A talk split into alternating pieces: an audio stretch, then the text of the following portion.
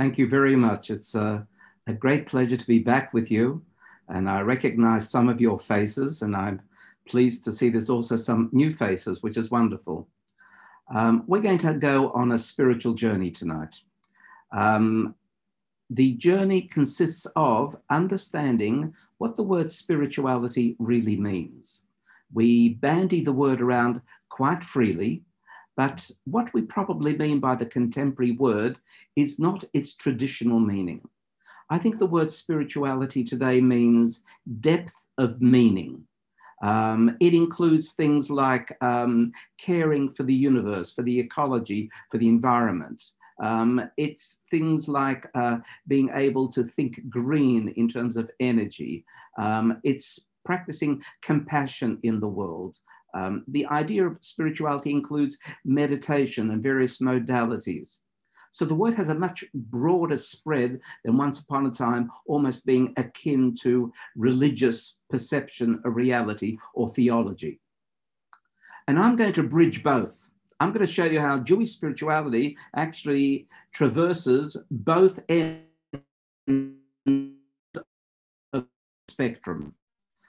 When we speak of spirituality in Judaism, the Hebrew word is used that's used is ruchniut, ruchnius, colloquially uh, pronounced, uh, which really means something intangible like air. Um, now, when we speak about something intangible like air, um, it's nothing which we can get our hands on, nothing we can really focus on as such. Um, at the same time, we know that it's something intrinsically important. The Jewish historical pattern, which I began to share with you last time, has a certain focus in terms of growth and evolution. Um, it's almost like a spiritual genetic code which begins at Har Sinai and then unfolds and keeps unfolding throughout centuries with more literature, not literature that is human made, but deriving from the very core. I'm going to jump ahead to the 19th century. And I'm going to say that in the 19th century, there was an absolute leap in terms of our genetic growth, not, unlike, not unlike teenagehood is vis a vis childhood. It's a tremendous leap. And that was the leap that began with the Baal Shem Tov, who introduced what we today call spiritual Judaism. It's probably better understood as Hasidus or Hasidism, which is the movement that he uh, uh, was able to bring into the world. But it's not something new. It's something that always was, but it was hidden within and needed to unfold in the course of time. So that's a little bit in terms of the background. Now, when I say Hasidus, I mean Jewish spirituality.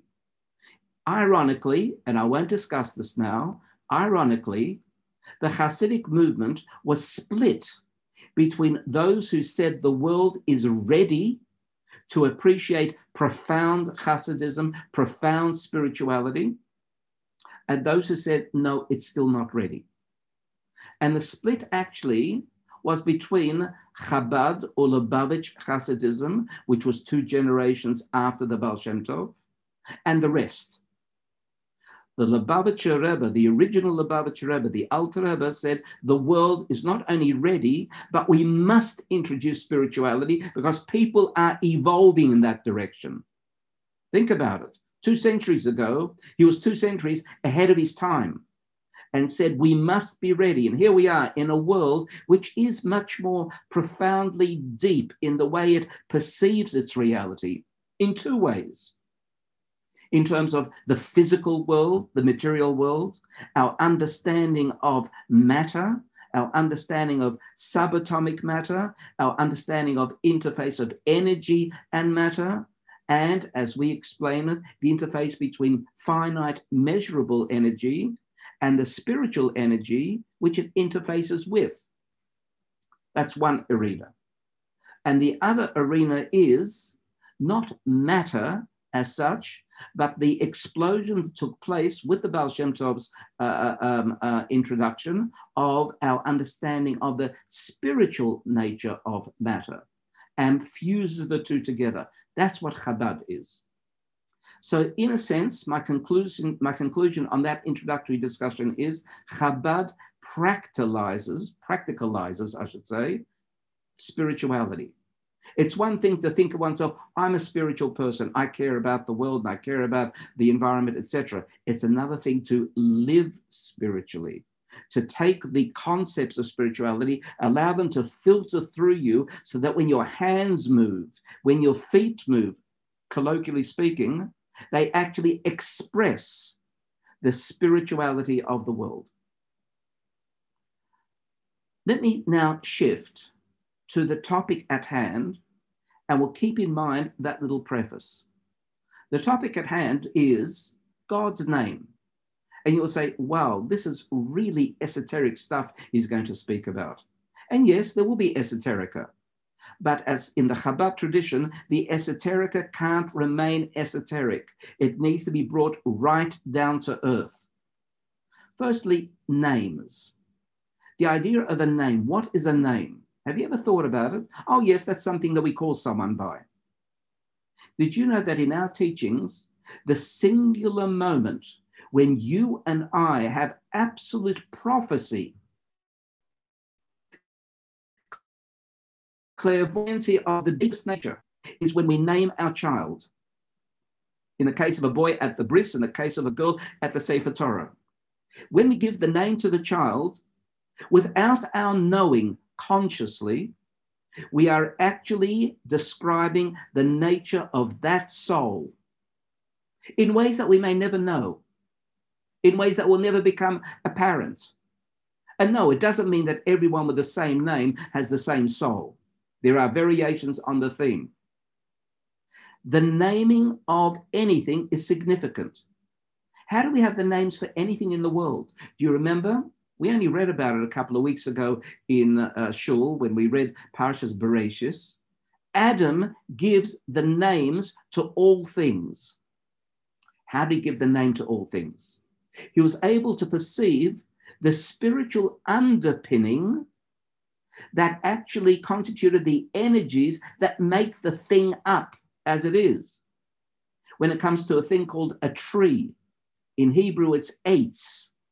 He called it an eitz, not because he knew Hebrew, but he knew that the shape of the ayin letter and the shape of the tzaddik letter, the two letters that make up the word eitz, and the vibrational quality of those letters that we simulate with our breath as it rises through our larynx becomes express the sound. It becomes then voiced through the five parts of the mouth, of the tongue, the teeth, the palate, the throat, and the teeth.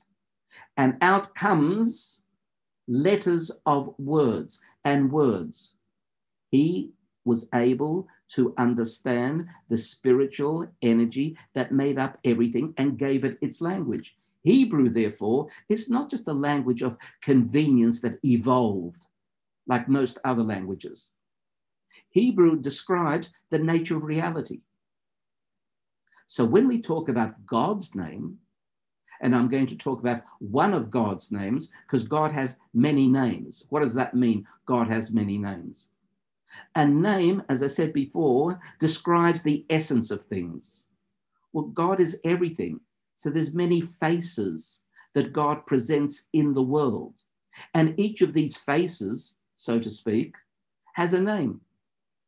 And the name I'm going to consider this evening is the name which is spelled Yud and a Hey and a Vav and a Hey, which is so holy that we don't pronounce it. We sort of uh, say it acrostically Havaya, which is a mispronunciation. Yud and a Hey and a Vav and a Hey. Now, these four letters describe one face of God, a very profound face of God. It actually goes to the deeper essence of what God is. The four letters of God's name have manifestations in many things in the world, in many groups of four, which I'll come to shortly. The name of God, however, is the very essence of the forces that create reality, which we call the Sefirot. The Sefirot, which you may have heard of in Kabbalistic uh, discussions, The Sefirot means the 10 basic qualitative elements that make up all reality, spiritual and physical. They have names. Chochmah, Bina, Da'as, Chesed, Gevurah, Tiferes, Netzach, Yesod, and Malchus. But we won't go into that kind of a detail. But I will have to describe some elements of it. And I want to do that because I want to look at the shape of the letters of God's name. What's the first letter? The first letter is a Yud. You will know that the letter Yud is the smallest letter in the Hebrew alphabet. It's akin to a dot, just a dot, in the way that a dot is part and parcel of every line and shape in existence. Everything is made up of dots. So there's a yud element, which is the essence of the essence of God, that's in everything. That's represented in the letter yud. The second letter that we're describing here is the letter Hey. Those of you who know the shape of Hebrew letters will recognize that the letter Hey already has dimension, breadth, height, stability. It's an expansion of the dot to a house, into a home, into something expansive. So if the dot means the original creative force, the hey represents the first level of completion of a complete world, the spiritual realms. The first letter hey, which is, sorry, the second letter, which is the hey, therefore represents the spiritual realms in existence. But this wasn't the purpose of creation. What was the purpose of creation? The very Kabbalistic original work, Sefer HaYetzirah, which has been authored by Abraham, suggests as follows. In other words, that which is first considered in the mind is what is last carried out with our hands. I've, I've not used the original language because it's rather esoteric. In other words, what's foremost in our mind as an intention ultimately becomes realized in its final physical form. For example, you want to have your own designed house. You have a concept, you have a vision of what that should be all about. But you call in the architects, and that point quintessential vision that you have, you try to extrapolate it so that an architect is able to recognize what it is that you're talking about. And that is the second letter Hey. However, you don't live in architectural drawings.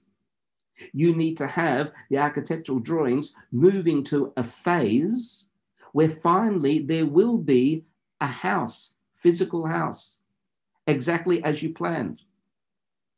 And therefore, we come to the third letter, the letter Vav the letter Vav, whose shape is like a hook pointing downwards. In other words, we have to take the architectural drawings and move them down from abstraction on paper into the process of building. You need to have bricklayers, concrete pourers, you've got to have uh, foremen, you've got to have uh, electricians and uh, everyone involved in the process. That's the letter Vav. It funnels down the abstract architectural drawing in a manner that will give concreteness eventually. So then you have the final letter Hey. The final letter Hey is again the same notion of expansion, the idea of shape, the end product, the physical house. So the progression of Yud, original point vision, through to the first Hey, being able to convey it as an abstraction to the architect, and then the letter Vav, to transform the abstraction on paper as a process of construction. Down, down, meaning more physical, more physical, until ultimately have the letter Hey, and that letter Hey is the end product, the physical building. So God's name, Yud Ke Vav Ke, actually represents the process of creation, the ongoing process of creation. Creation didn't take place once upon a time, then God got bored of it and went on to play Scrabble. Creation continues constantly. The process of Yud and Hey and a Vav and Hey continues constantly beneath the surface. You and I don't see it. We only see the process of the last letter Hey, the physical processes, which is down to the subatomic level, as I said earlier. All that is part and parcel of the process. So when I spell out God's name, I'm describing creation in an ongoing manner. Having said that, let me now indicate to you how we, as a body, as a shape, represent God's name. Because you and I have been created in the image of God. Now, what does that mean, created in the image of God? It means that even our form, our tsura, as it's called in Hebrew. Our form, in some format, represents the process of creation. Otherwise, what is the meaning of we are created in the image of God? So let's look at ourselves. We have head. The head is the beginning of consciousness, the letter Yud. It's where things pop into our consciousness, pop into our mind, pop into our head from somewhere, from higher worlds, from worlds that are somewhere inside the letter Yud, and I haven't discussed them.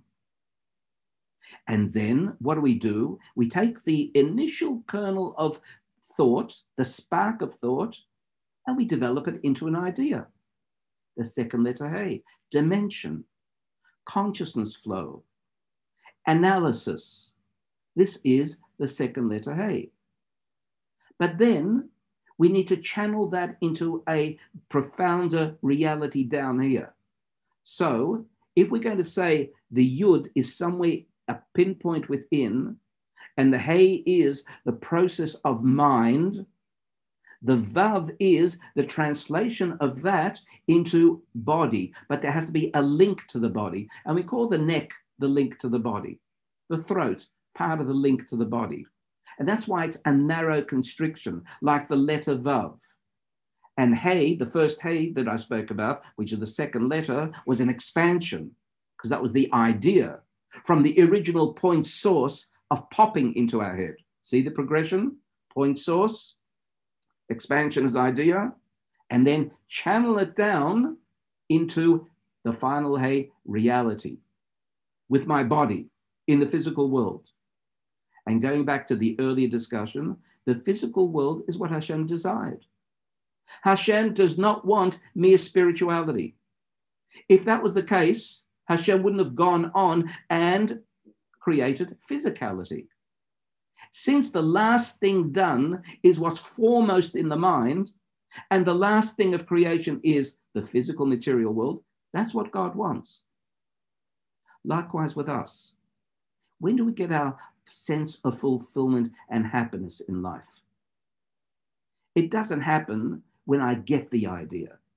It's when I fulfill the idea in the physical finite world, usually in the area of relationships. My relationship with people, my relationship with the animal world, my relationship with the vegetational world, and with the inanimate world.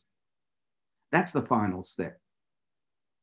So, having discussed these various things, I want to now understand how it is that in the finite physical world, we can see images of God's name in many groups of four, because Yud and a Hey and a Vav and a Hey means four dimensions, four steps in an ongoing creative process, four steps in the way that we operate as human beings. So you've got many groups of fours as a consequence. For example, the four elements fire, air, earth, and water. The Chinese have added a few extra ones like uh, uh, uh, metal and wood, but we stick with the original four that we know. Those four are part of God's creation fire, air, earth, and water. It doesn't necessarily mean literally fire, air, earth, and water, but that too. But for example, let me ask you, what kind of a person are you? Are you a fire person? Are you an earth person? What's the difference? Intuitively, you can already have a sense. What would a fire person look like? When I say look like, I mean characteris- in their characteristics. A fire person becomes animated quickly. A fire person shows their emotions quickly. A fire person might express anger, might express compassion. These are elements of fire and why it might be uh, a, a anger, not a compassion, is not because anger is a good product of natural to the person, but that's a poor choice. But that's another discussion. Why we choose poorly and choose anger rather than compassion. Set that aside. Mm-hmm. But remember, there is a choice to be made there. So that's a fire person where the emotions tend to dominate. What about an earth person? What would an earth person look like? An earth person is sedate. In other words, whereas fire rises, earth and dust comes down. So such a person might be um, someone who is steady, reliable, maybe lazy, sluggish. Again, choice, which one you choose to be. So you've got already ideas of what a fire person and an earth person is, and likewise with the other two, and that's not the discussion right now. So you've got these four elements, and they express in all things in existence as well, not just in human beings. Then you've got other groups of fours human, I mentioned this, human, animal, vegetational, and inanimate. Each one of the letters of God's name has a profounder input into each of these four. That's why four corresponds with four. All four possess a soul. Don't think that only human beings possess souls. Animals possess soul, nephesh. So does vegetational realm. Flowers possess soul. And so do stones possess soul. This is very much part and parcel of Jewish spiritual teachings. Admittedly, they behave differently. Why? If they all possess a soul, what's the variable? Most of the variable is the body. The body of a stone is nowhere near as dexterous, malleable, expressive as is the body of a flower the stone doesn't tend to move around. Whereas a flower grows, inclines to the sun, opens and closes petals, etc. In other words, its soul is able to express more than a stone can. An animal has even a more dexterous, malleable body. And therefore, the soul can express even more optimally through an animal has much greater locomotion, sense of movement, has greater capacity of rudimentary communication. And then we come to the human being. And the human being has the best soul to express, sorry, best body to express the soul. Best in sense of fuller expression. We have much greater movement capacity. And that movement capacity is also augmented by our capacity of communication, much more sophisticated. And we have a further aspect consciousness of our place in the dimension of time. That's what distinguishes a human being. We have present, past, and future, but consciousness of present, past, and future. We have hopes, we have aspirations. We have guilt over the past. We have these features which the animal kingdom doesn't have. What are we saying here, though? We're saying that there are four levels of existence, and each of the four letters of God's name has a profounder influence on each of these four. And then there are others I could go on and discuss, like uh, uh, north, south, east, and west, the four directions. I want to add one more element to our discussion here of God's name. And that is, there are other names of God, right? Like Elohim. We again don't pronounce it fully. Instead of the hey, we pronounce it with a k, a kuf, Elokim. What's that? Why is that name different than the name Yud Hey Vav Hey? Because the word Elohim means the way God hides through nature. It's the way that God is hidden, and you and I perceive it, perceive godliness as nature. I mean, when you look at a plant, you and I don't have the eyes to see its intrinsic spiritual flow. We see the beauty of the flower. We can analyze the content of the flower.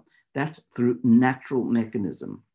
It's interesting that if you look at the gematria, which means the arithmetical equivalent of the totality of the letters, where each letter has a value. Aleph has one, Beit is two, Gimel is three, etc.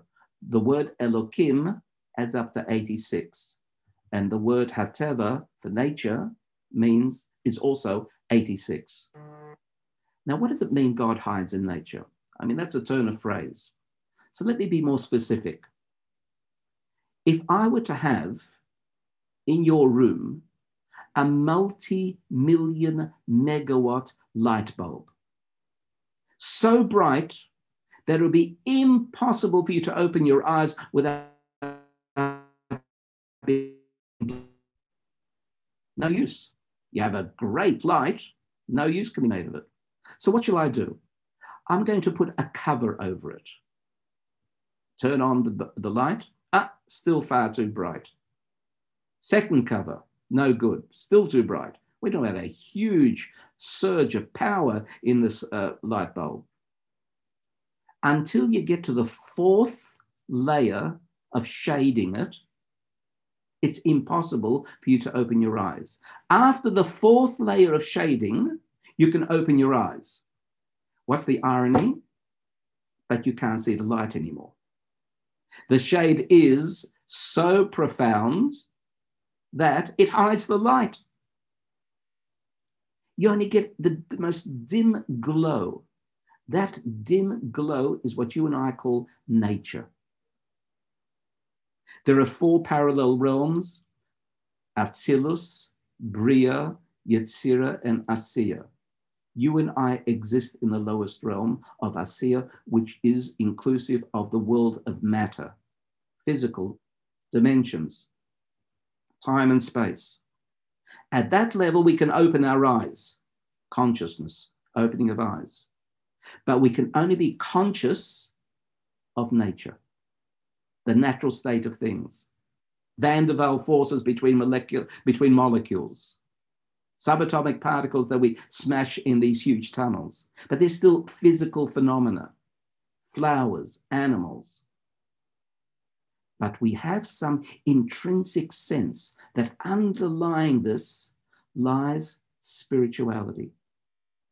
And it's my profound belief that we are entering into the era where humanity is actually becoming much, much more spiritualized, more akin to the things underlying. And that's why we are more concerned about climate, ecology, relationships, albeit it's unfortunately with our limitations, it tends to be mixed up and we have gross errors in terms of how we read these things, but there's that tendency to want to go deeper. And all this comes from the yud and the hey and the vav and the hey.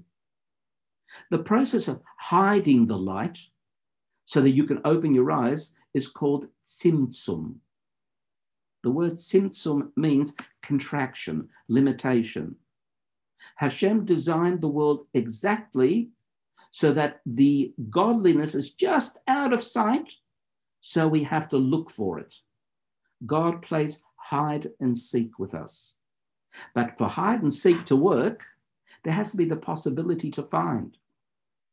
The famous story about uh, uh, the child who had such a great hiding place that none of the kids could find the child. They gave up.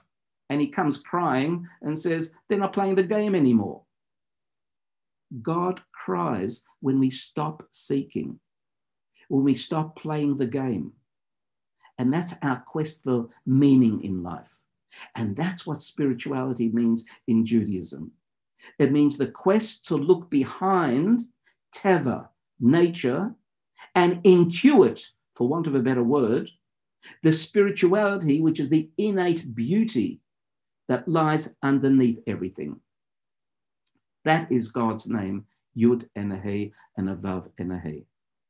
So I'm hoping that in the shortness of time, in this uh, very brief presentation, I've given us a little bit of an overview of how something which is as esoteric as God's name manifests itself in the reality of everyone's life. Because if you were to ask, what is the primary motivation of human endeavor? It's to seek meaning behind everything. And that's what we call spirituality. Admittedly, today with a small s, but nevertheless, I think a very, very worthy pursuit and ones which I think that we who happen to be together in this Zoom room have a common sense of. That's why we are together. That's why we're listening to this particular presentation that I'm sharing, which is drawn from Chabad Hasidic teachings.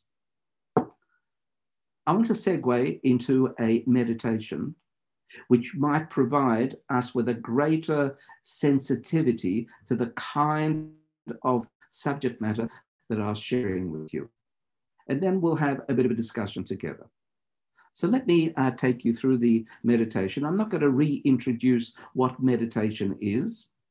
I did that last week. Um, I'll just add one word, perhaps the difference between Jewish meditation and other meditations. In terms of modality, there is no difference. The difference why any meditation becomes part of a spiritual tradition or a medical tradition or a psychological tradition is because there is an intention that has to be realized, a goal. Meditating without a goal is useless. It's only a tool. You only use a tool because you want to achieve something. What's the Jewish goals of meditation? One, health and wellness, because the body is the vehicle for the soul. We may have the best body, so to speak, of the four levels of existence, of including animal, vegetation and inanimate, but without that body functional, the soul can't operate. So health and wellness is one. So de-stressing, creating inner balance. That's a Jewish goal. Then there's another goal, insight, wisdom, the capacity to be able to draw deeper meaning in life and live it. So that when you meditate, you're actually allowing that teaching to penetrate you and be part of your behavioral expression in everyday life to live a wiser life and be a wiser person. That's the second goal that meditation might seek from a Jewish vantage point. Okay, having just added that little bit of uh, extra information, uh, let's go into it. Sit wherever you are symmetrically with your feet resting on the ground and your hands resting on your knees and thighs. Your back fairly straight without being too rigid, and your head well balanced on your shoulders. Allow your shoulders to slump just a little bit to relax, and gently close your eyes. And just become aware of your breath, gently entering and exiting. Just follow your breath. Observe its path. And if you can, prefer to breathe in and out through your nose. And to help you focus, become aware of the temperature of the air as it enters your nasal passages compared to the temperature of the air as it leaves your nose. Slightly cooler air entering, warmer air exiting. Slow down and deepen the breath. And direct the breath down to your abdomen. Expand your abdomen as you breathe in and contract your abdomen as you breathe out.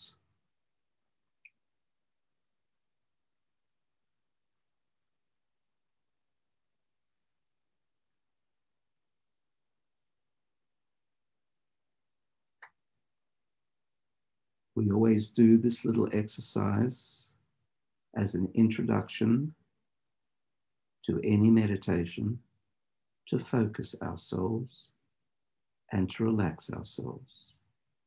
So just spend a little time breathing in through the nose down to the lower abdomen, expanding it, collecting the air, and then contracting it, pulling it in to expel the air in and out.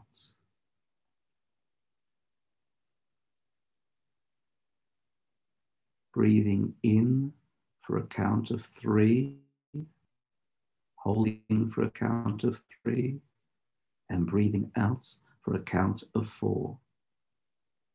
Slow, deep breath in, two, three, hold, two, three, out, two, three, four. Continue breathing rhythmically, smoothly, gracefully. Breathing is an art.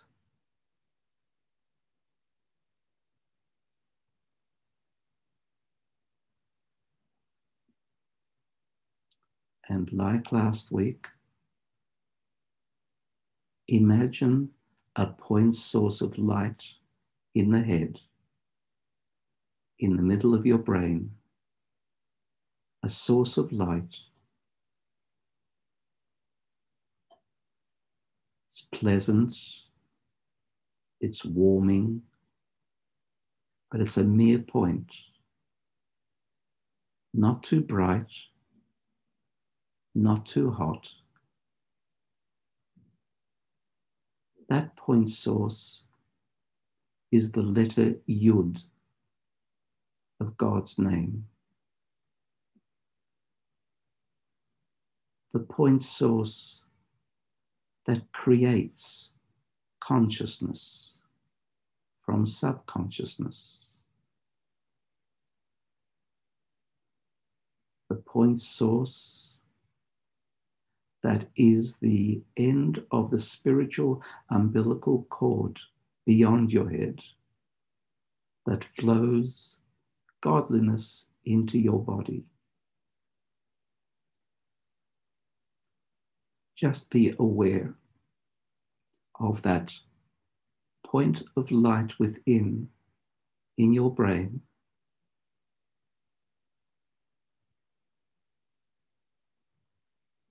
And now allow that source of light to strengthen so that it begins to light up your whole head and face.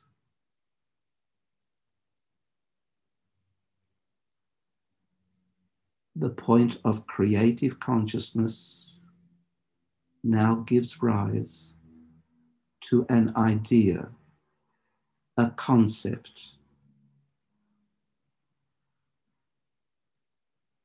allow your whole head and face to be the second letter Hey of God's name, expanding on that point source, the Yud, giving it breadth, height, depth, analysis, concept, idea.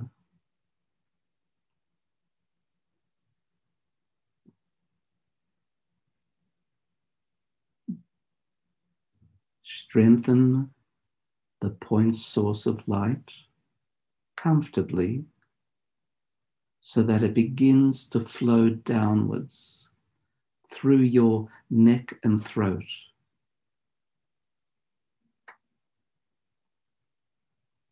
The letter Vav, the hook that hooks the concept and idea into a wish to act on it.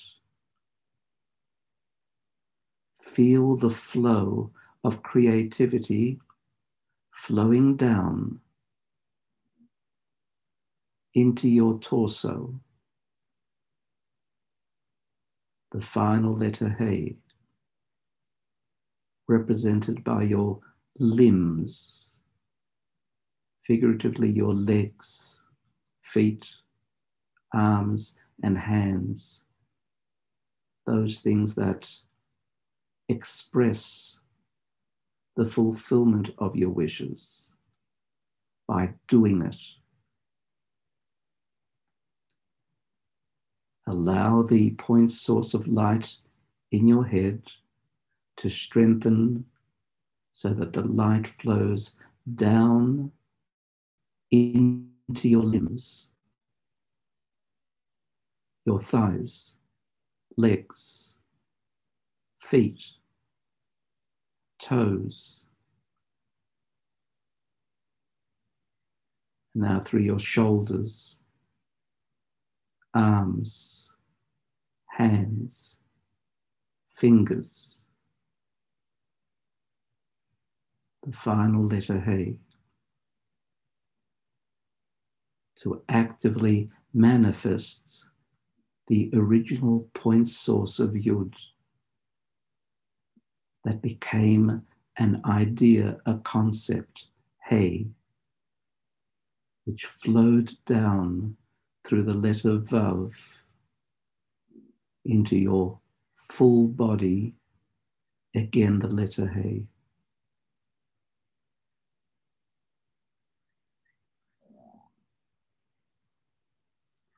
And allow that sequence to be well embedded so that you recognize everything that you do in life is a pathway for your higher self to express in the so called real world, the physical world, which is really the extension of all the spiritual realms.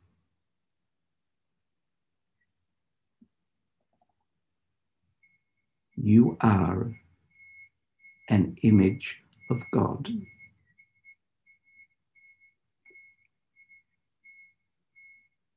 Focus again on your breath, gently breathing in through your nose and out through your nose.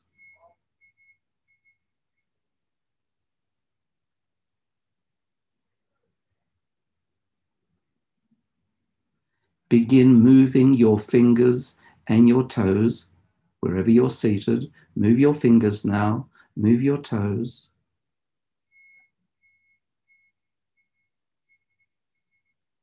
And when you're ready, gently open your eyes, coming all the way back into our session right here.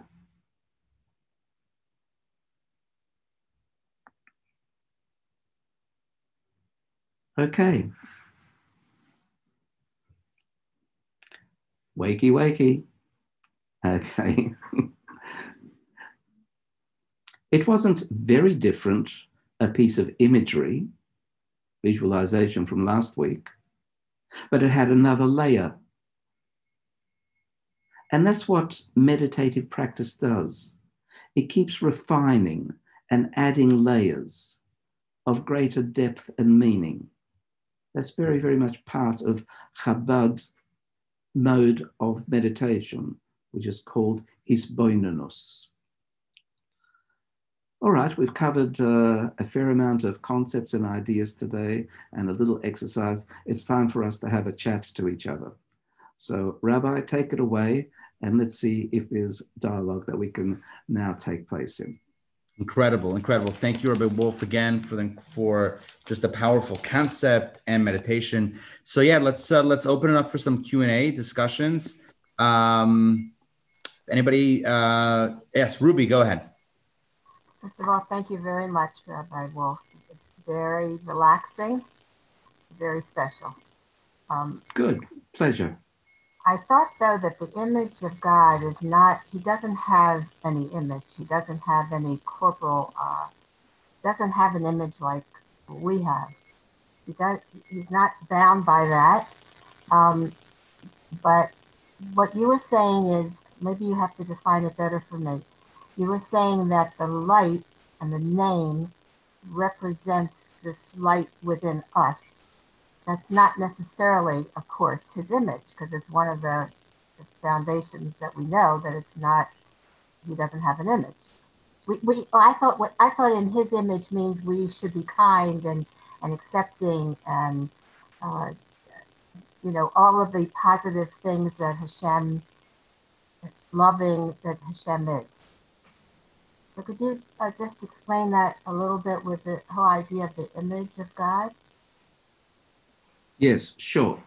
Um, the very fact that the Torah uses words of description and says the word tzalmenu, mosenu, our image, means, as Rashi explains, that Hashem speaks in the language of the human being, means we're allowed to talk about God. Now, that is itself a huge uh, uh, leap because ultimately, as you are alluding to, we can't speak about God. God is infinite, we're finite. Any words we use are limitations and therefore inaccurate. And this was the question that was actually uh, uh, uh posed, if you will, to Rambam, Maimonides. Um, and the great Kabbalists of the 17th and 18th century agreed with Rambam's answer that we can utilize words and descriptions, but only to the extent that we speak about God at certain levels. I'm going to use now a, a, a Kabbalistic uh, uh, term, up to the world of Atzilus. But beyond the world of Atzilus, there are no words that we can talk about God. Now, that might be a little bit of uh, uh, playing with words, but it's not. What it's telling us is we are allowed to use words as long as we recognize their limitations. Now, one way in which we can describe God is through God's qualities, which is what you're just talking about. God is kind, God is generous, God is infinite, uh, God is everything, whatever might be the case in terms of qualities. But that's not the sole description. There are abstractions that we can sp- attribute to God also by way of, as in Kabbalah does, levels and uh, uh, uh, different manifestations of godliness in those levels. And to the extent that Kabbalah even portrays a human imagery to the Sefirot, but cautions us that this is not a statement of reality. This is a pedagogical tool only to assist us in our understanding. To that extent, we're allowed to even use imagery in order to be able to understand godliness. As long as the limitation is there, we recognize we are not describing ultimately the reality of godliness. That's impossible. But there's some meaning to the imagery of God and the Sefirot and our physical form, our tzura, so, for example, the prayer we say on Friday night in the Hasidic world, Patach Eliyahu, describes what each of the limbs of the body are in representation of God's qualities. So there is this use of imagery that's legitimate to help us understand and be a bridge to our understanding of something that's infinite. Thank you very much. Thank you. Good, Ruby. Excellent. Great question. It reminds me of the story where a mother walks into the the kid's room and the child is the little girl is drawing a picture and she says what are you drawing a picture of? And the child says picture of god. The mother says no one knows what god looks like. And the child says yeah because i'm not done with the picture yet. I digress. But i digress. Um, all right more um, questions comments. I saw somebody else wanted to it seemed like somebody else wanted to ask or say something before. I'm scanning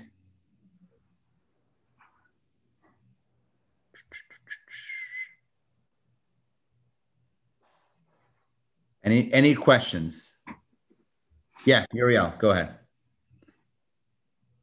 Wait, hold on. I'm uh, please unmute yourself. Mute. Okay. So I don't have a question, but I just wanted to say that uh, that Rabbi Wolf's voice is so melodic and so incredible, and along with that amazing accent that you have, um, it's just so enchanting, and I just loved every minute of it, um, as I did last week. And um, I uh, I hope you will stay in touch as far as you know whatever you're going to be doing. Um, you had mentioned something about doing a recurring uh, short meditation and I would love to be part of that. I did email you to that effect. So um, I just okay. wanted to know how much I am enjoying this. Thank you. Um, that's very kind of you. None of it is uh, um, of my making. Um, these are attributes that uh, um, I was blessed with. Um, and I keep working at it because uh, mastery is everything. Um, I did put down in the chat my email address, um, mm-hmm. Which as last week allows you to um, contact me. So if you want to receive daily meditations, short ones of about two, three minutes, just email me your uh, cell number because it comes on a WhatsApp. So yep. Muriel, did you are you receiving this yet? I have not received it yet. No, I, I I'll send it to you again. But yeah, please. Okay. And okay. anyone else? Say that again. Have you sent them out yet? Because I got an email in response to my email saying that you received it. Um, okay, but you haven't. It, it, takes about a week before it to get onto the uh, uh, list and actually be activated. So it should be happening at any time, God willing. If it doesn't, let me know. Okay, thank you. Okay, sure. And I also put uh, the, the name of my book if you'd like to read something further in context of the kind of things we spoke about. Any other questions or thoughts? My brain hurts. oh dear, we've exercised our brain. We're not used to that, are we? Okay. But uh, slowly, step by step, step by step. You have to. Uh, the Rebbe was very fond of saying that whatever information you gain when you come to a, a, a Farbrengen with the Rebbe, you need to unpack. You need to be able to take it away and then slowly unpack and put it into the right drawers. So go away from here, the whatever Hasidus you learned, and unpack it over time. Thank you. Rabbi, uh, so we, we email you uh, at this address, spiritgrow at uh, laiblwolf.com. And then yes, we, we give we, we give you what, and then you respond with his daily meditation. We give you a phone number, cell number, cell number, your phone number. It's if it's on WhatsApp. What did you say? Is this WhatsApp or it comes directly to our phone? To WhatsApp. Comes okay. to WhatsApp. Thank you. And this is a daily uh, meditation. Six days out of seven. Shabbos, I give you a day of rest. Very good. Thank you. Good enough. Thanks so much. Appreciate it. um, I don't know. Uh, I'm not as technologically minded whether you have to actually put um, anything into your WhatsApp list in order to receive it once you are receiving it or not. I think. Um, anybody know the answer to that?